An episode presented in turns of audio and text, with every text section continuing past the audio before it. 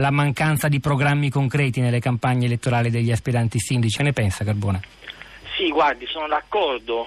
Spesso in Italia e soprattutto le elezioni di Roma hanno mostrato questo. Guardavo, oh, anche se vivo oh, al momento a dire la verità sono a Bruxelles anch'io, però vivo in vicino Scozia. Vicino a Matteo. eh, sì, è vicino a Matteo infatti. Ho guardato anch'io il dibattito che, mm, che è stato proposto con, eh, con, i vari candidati e anche lì eh, di politica si è parlato veramente poco.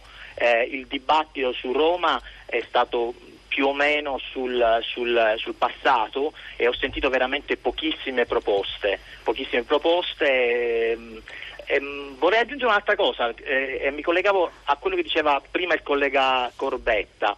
Noi nel volume che abbiamo appena pubblicato insieme a, a Simona Piattoni, quando parlavamo del Movimento 5 Stelle, eh, lì diciamo che il Movimento 5 Stelle durante la, perché noi esaminiamo i fatti del 2015 a dire la verità, e lì avevamo già cominciato a vedere un processo di normalizzazione del Movimento 5 Stelle, un movimento che si era più o meno strutturato e in un certo senso si era avvicinato di più ai partiti tradizionali e si era consolidato in termini di consenso elettorale e aveva ottenuto un, un risultato che riguardava dalle elezioni regionali di maggio l'anno scorso e si presentava secondo tutti i sondaggi, eh, tutti i sondaggi come una, uh, un'alternativa chiara al, al, partito di, al partito di Renzi, al Partito Democratico e in questo senso vorrei sottolineare che la legge elettorale che era stata pensata per favorire il Partito Democratico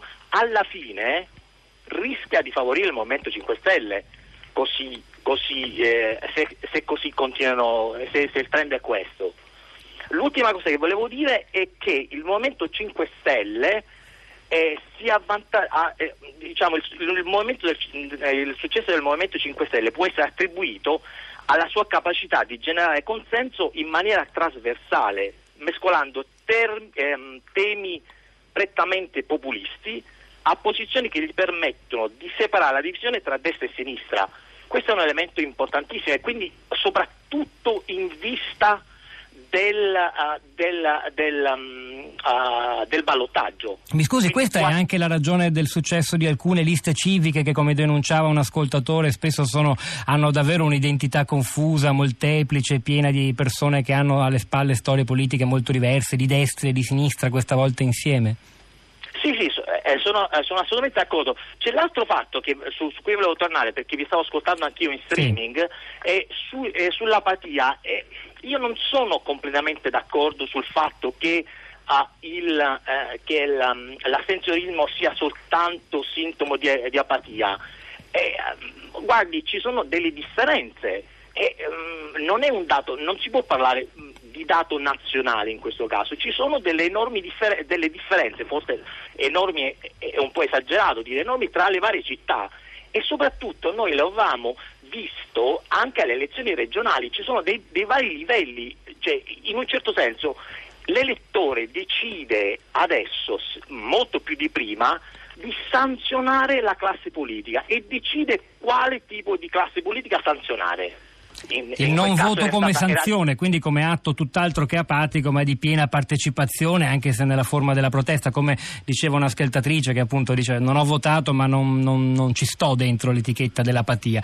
Eh, vabbè, queste sono le, le, vostre interpretazioni che vanno, che in realtà credo bene tutte, perché bisogna poi ragionarci su a lungo. Volevo leggerle queste parole. L'astensionismo è da sempre un tema ai margini del dibattito politico e politologico almeno in Italia. I dati spesso sono analizzati con l'attenzione che meritano solamente all'indomani domani dello scrutinio dei voti. Un grido d'allarme sullo stato di salute e sulla nostra democrazia rappresentativa che da un po' di tempo a questa parte giunge puntualmente dalle urne. Sono parole di Francesco Fornero, autore di Fuga dalle urne, astensionismo e partecipazione elettorale in Italia dal 1861 a oggi, un volume di cui trovate un estratto di lettura sulla città di radio3.blog.rai.it insieme ad altri materiali per approfondire ciò di cui stiamo parlando. È uno specifico italiano questo eh, parlare a correnti alternate del problema dell'astensione. Lei che parla da un eh, vabbè adesso è a Bruxelles, però vive in Gran Bretagna che peraltro si appresta a una scadenza elettorale, quella del referendum su Brexit, di cui peraltro abbiamo a lungo parlato nella puntata di ieri in diretta dal Festival dell'Economia di Trento con uh, l'economista Giovanni Peri e con una studiosa indiana della London School of Economics perché è un voto che riguarda anche noi. Se ne parla di astensione in Gran Bretagna e gli si dà il peso che gli si dà qui in Italia o il non peso? Guardi, allora la mia esperienza, eh, le dico questo, la mia esperienza l'anno scorso, io ho partecipato attivamente al referendum uh, sul, um, uh, sulla Scozia, sul, uh, sull'indipendenza scozzese. E lì è stato un momento di partecipazione assoluta anche perché sono stati coinvolti i sedicenni.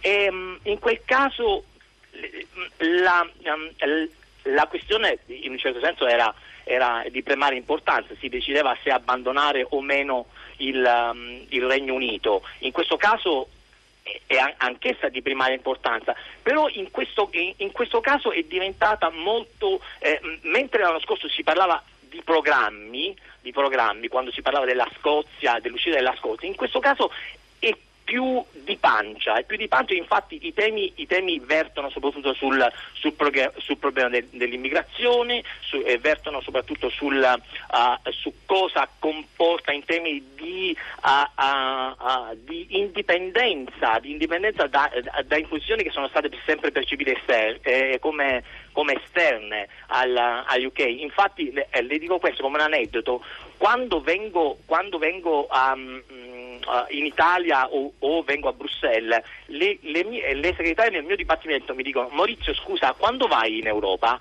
Ecco, questa è un po' la percezione, dà un po' la percezione di quanto l'Europa eh, sia sentita uh, come distante.